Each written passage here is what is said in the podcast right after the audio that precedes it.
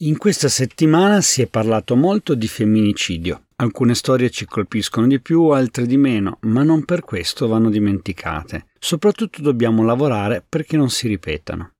In questa puntata divagherò attraversando diversi argomenti collegati tra di loro, partirò da un punto per arrivare a un altro, toccherò tanti temi delicati e collegati tra loro, cercherò a mio modo di fare luce su alcuni aspetti che forse non sono al centro delle cronache e del sentito comune. Ma, ehi, questo è Riku, lasciate la ragione altrove.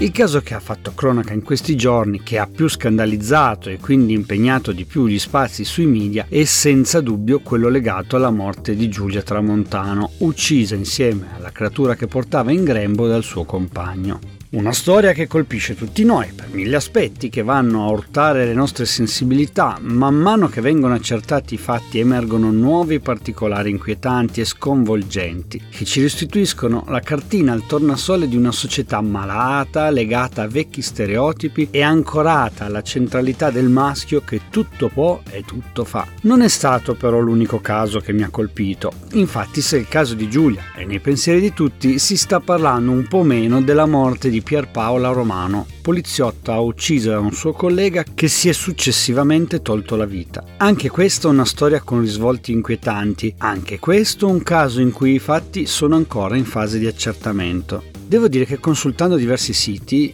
i numeri sui femminicidi riportati per quanto riguarda l'Italia non sono eh, tutti uguali, ma i dati comunque sono congruenti tra loro. Parliamo di circa 120 vittime di omicidio di sesso femminile nel 2022. Tra queste circa un centinaio in ambito domestico e circa 60 ad opera di un partner. Parliamo quindi di più di un femminicidio alla settimana. Se da una parte i dati sugli omicidi volontari sono in calo, le percentuali di questi imputabili a casi di femminicidio in realtà è in aumento. Non è nelle mie intenzioni entrare nel merito delle questioni specifiche. Eh, trovare parole adeguate a descrivere questa situazione è veramente difficile. Trovo che spesso, anche tra i professionisti della comunicazione, si usino dei termini e modi non idonei a descrivere il problema, anzi, troppo spesso si tende a banalizzare i fatti, sminuendo di fatto la loro importanza.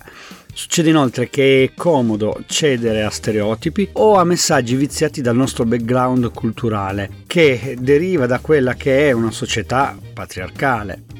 Eppure i dati sono lì, freddi e chiari, il problema c'è e dovremo lavorare tutti per cambiare qualcosa. Ma tornando ai due casi recenti, tra questi mi colpiscono delle differenze che mi portano a fare ulteriori riflessioni, ovvero uno è un cosiddetto omicidio-suicidio e sempre in questo caso l'assassino era armato e lo era per lavoro. Il caso della morte di Pierpaolo Romano non è solo l'ennesimo femminicidio, ma è anche l'ennesimo caso di omicidio-suicidio che coinvolge gli appartenenti delle forze di polizia. Una casistica ben precisa e ho provato a capirci qualcosa in più.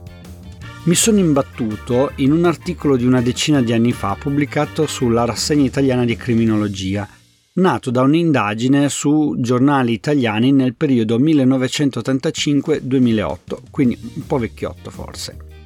Ma seguitemi bene. Nell'arco di tempo esaminato in Italia si sono verificati 662 casi di omicidio-suicidio, ok? Di cui 560 perpetrati da uomini e solo 102 da donne circa il 24% dei casi è attribuibile alla gelosia. Di questi, il 92,3% è stato commesso da uomini e solo il 7,7% da donne.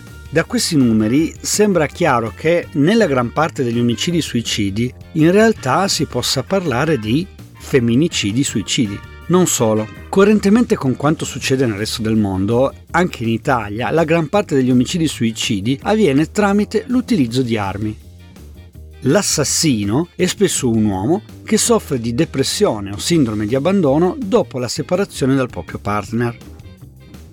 Non ho trovato dei numeri precisi a supporto, ma è dato per scontato da chi scrive queste cose che la casistica coinvolge maggiormente chi possiede ed utilizza armi per scopi professionali, al punto che le forze di polizia dei paesi culturalmente vicini al nostro si interrogano sul come gestire questo problema. La prima domanda che ci si pone è su come far prevenzione per questa casistica e il fattore di prevenzione più rilevante viene individuato nel valutare attentamente lo stato di salute mentale di chi ha in disponibilità un'arma. Sia ben chiaro, il fatto accaduto in questi giorni, insieme al possibile movente, è comunque determinato da un fatto incontrovertibile, ovvero che un uomo ha disposto della vita di una donna, e questo inquadra il delitto nelle dinamiche proprie dei femminicidi, non possiamo derubricarlo a un momento di possibile sconforto del partner, non sarebbe giusto. Trovo comunque che un qualsiasi delitto, se compiuto da chi ha uno strumento atto a offendere per lavoro, faccia suonare un campanello d'allarme in più. Ho trovato online un'intervista al criminologo Vincenzo Musacchio, dove si asserisce che solo nel 2022 e solo in Italia vi siano stati 72 casi di suicidio con l'arma data in dotazione. Facendo un calcolo veloce parliamo di un caso ogni 5 giorni. Potremmo pensare, come al solito, che sia una questione di degrado che riguardi la situazione in cui versano le forze di polizia italiane, ma in realtà i casi sono così numerosi e così diffusi in tutto il mondo al punto da restituire un quadro globale molto preoccupante. Su questo articoli e pareri sono innumerevoli e su alcuni punti i problemi messi a fuoco sono unanimi. Prima di tutto si parla di stress legato alle condizioni di lavoro. Penso che sia inequivocabile che ci sia poco da chiarire riguardo ai rischi del mestiere fatto in situazioni di tensione, continua esposizione ai pericoli, ma ci sono alcuni aspetti delicati legati all'ambiente lavorativo e alle procedure interne che non favoriscono la prevenzione. Innanzitutto parliamo di mestieri in cui se una persona affronta un periodo di debolezza o difficoltà, spesso questo rischia di compromettere la propria carriera o in qualche modo l'ambiente non aiuta a dichiarare i propri problemi. Solitamente la prima azione che viene fatta è quella di rimuovere l'arma e quindi eh, l'operatore della situazione viene parcheggiato ad altre funzioni. Già solo l'aspettativa di poter subire un trattamento del genere spinge i più a nascondere eventuali problemi personali. Potremmo però pensare che comunque, affidandoci al principio di precauzione, la rimozione dell'arma sia un'azione da effettuare a priori, subito, solo che è altresì dimostrato che questa azione provochi un aggravamento dei danni psicologici e psicosociali del soggetto e questo è un aspetto risaputo tra gli operatori e i militari, tanto da inibire ulteriormente qualsiasi tentativo di richiesta di aiuto. L'aspetto che dagli esperti viene sottolineato come problematico è che la persona che all'interno delle strutture di riferimento deve valutare se un operatore può essere pericoloso per se stesso o per gli altri non è uno psicologo o uno psichiatra, ma è semplicemente un superiore, spesso una persona che non ha la formazione adeguata per prendere queste decisioni. Non parliamo poi del retaggio culturale per il quale in certi ambienti riconoscere le proprie difficoltà viene riconosciuto come segno di debolezza e si viene marchiati per sempre. Come fare quindi? Ci viene detto che in primis bisogna lavorare sul tabù, e su questo, almeno in Italia, i segnali sono incoraggianti, perché in qualche modo se ne sta parlando di più. Soprattutto i tecnici del settore affermano che l'aumento di casi spesso è riferibile al fatto che queste notizie escano dai luoghi di lavoro, dalle caserme e vengano in qualche modo diffusi, più di quanto venisse fatto anche solo una decina di anni fa. Il secondo grande passo è dotare le strutture di percorsi che valutino caso per caso se serve o meno un sostegno psicologico e in quale misura. Tecnicamente per i mestieri logoranti si parla di stress correlato. Ma sapete che cos'è? Cito dal sito dell'INAIL. Nell'accordo quadro europeo del 2004 lo stress lavoro correlato viene definito come una condizione che può essere accompagnata da disturbi o disfunzioni di natura fisica, psicologica o sociale ed è conseguenza del fatto che taluni individui non si sentono in grado di corrispondere alle richieste o alle aspettative riposte in loro. Lo stress lavoro correlato pertanto può interessare potenzialmente ogni luogo di lavoro e ogni lavoratore in quanto è causato da aspetti diversi strettamente connessi con organizzazione e ambiente di lavoro. Ma chi aspetta a fare queste valutazioni? Dobbiamo cercarci uno psicologo per poter essere tranquilli? Eh, la responsabilità di chi è? In Italia il quadro normativo è chiaro è tutto nel decreto legislativo 81-2008 e alle sue successive modifiche. Questo decreto stabilisce l'obbligo per il datore di lavoro di valutare e gestire il rischio stress lavoro correlato al pari di tutti gli altri rischi per la salute e la sicurezza.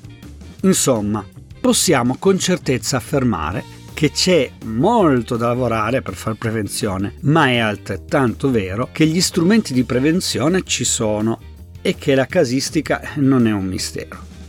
L'idea che mi sono fatto è che tutti quei numeri che ho elencato all'inizio, tra il femminicidio suicidio e i suicidi nelle forze di polizia militare, sono in parte evitabili e le norme prevedono che venga fatta questa prevenzione. Possiamo dire che lo Stato emana le norme, ma poi le disattende. Come avevo detto in premessa, ho divagato un po'. Allora divago anche per l'angolino consigli social.